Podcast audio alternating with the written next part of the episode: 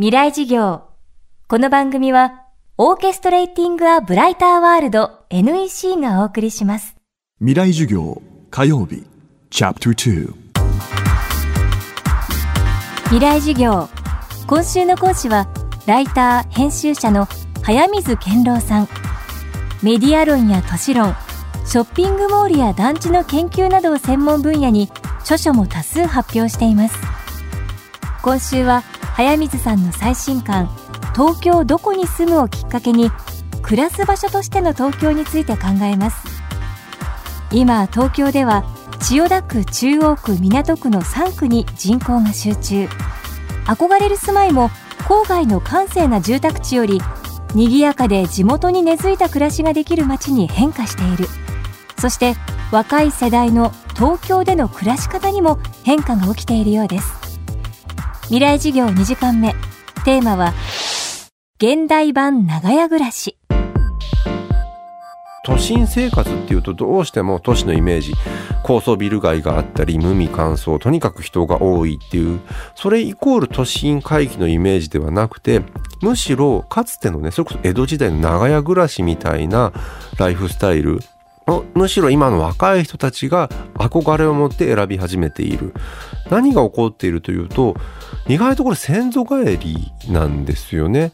えー、そういう、地元に根付いたり、えー、かつての下町の中での暮らしそういうものに憧れが動いてきている、えー、そこが非常に面白いなと思ったんですよね。僕がそういう中でいろいろ知った場所でいうと日本橋人形町という場所があるんですけどここはまさにもっと昔から老舗のお店飲食店街であるとか、えー、老舗が立ち並ぶような下町の雰囲気の残った場所なんですそこの中に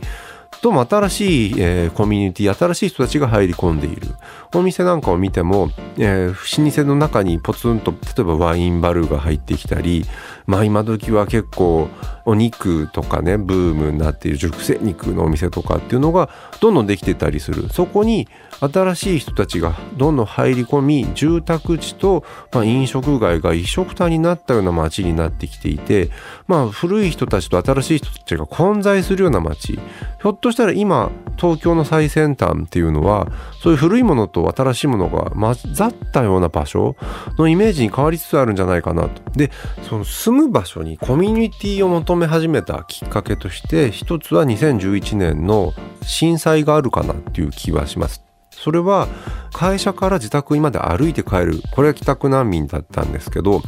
そこでの不安であるとか一人暮らしの中での不安とかの中で家の近くに行きつけの店を作るようなことっていうのが一つライフスタイルの変化として起こっています。多分日本の会社帰りに赤ちょうちんで飲むみたいなサラリーマンの生活。繁華街って会社の近くにあったんですよね。それが今ちょっと変化しているっていうのは家の近くに行きつけの店を作ることで何か寂しいこと不安な時にそこに行けばなんとかなるんだ。実際震災の時に家の近くにねお店があって知り合いがいるような、えー、コミュニティがある人っていうのは割とそこで救われた部分っていうのは非常にあったっていう話なんですよね。で会社の人たちと飲むようなライフスタイル会社べったり家族イコール会社みたいな日本社会ってあったんですが今の若い世代にとってみるとやっぱ会社とプライベートは分けたいよねっていう感覚とかも当然あると思うんですよね。そうするとその帰りに飲みに行く場所っていうのは会社の近くよりも家の近く。で家の近くに友達やそれこそ仲間コミュニティみたいなものがあることでえー、寂しさ何かあった時の不安というのも解消される、えー、食住近接これ食住の食と住っていうのは、えー、食べる食と住む場所というふうな食住近接。かつてはね職業の食住近接って言葉があったんですが今の都市の生活のライフスタイルの変化の中で起こっていることは食べる場所と住む場所が近接する食住近接なんじゃないかそれをちょっと取材しながら感じたことでしたね。この現代版の長屋暮らしともいえるライフスタイル。早水さんは若者たちの間ですでに定着しているあるものがそれによく似ていると指摘します。いや江戸時代のね長屋暮らしっていうどういうものだったのかって僕らまあ、えー、落語なんかでちょっと知る機会なんかあるかもしれないですけどひょっとしたら今若い人たちの間ってね東京でも非常に増えているシェアハウスってそれに近いものかもしれないなと思って見たりするんですよね。シェアハウス一緒に、えー、共同生活をしてみたり仕事場を共有するシェアオフィスだったりそういうのすごい東京でも増えてますけどそこで生まれるコミュニケーションから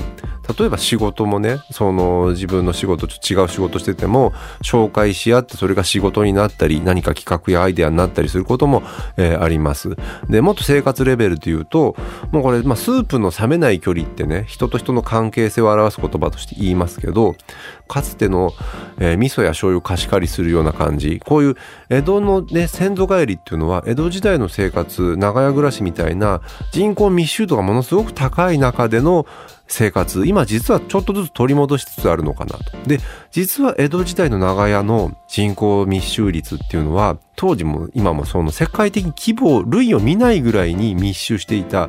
今の現代のタワーマンションよりもよっぽど人口密集度高かったらしいんですよね。その意味では東京人が増えてゴミゴミして大変だねって言われる一極集中って良くないんじゃないのって言われることも多いんですけど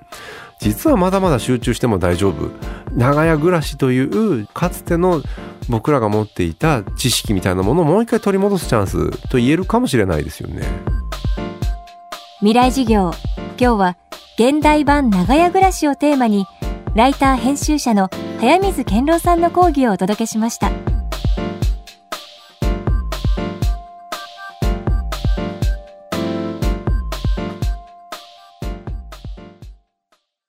未来事業。この番組は、オーケストレーティング・ア・ブライター・ワールド NEC がお送りしました。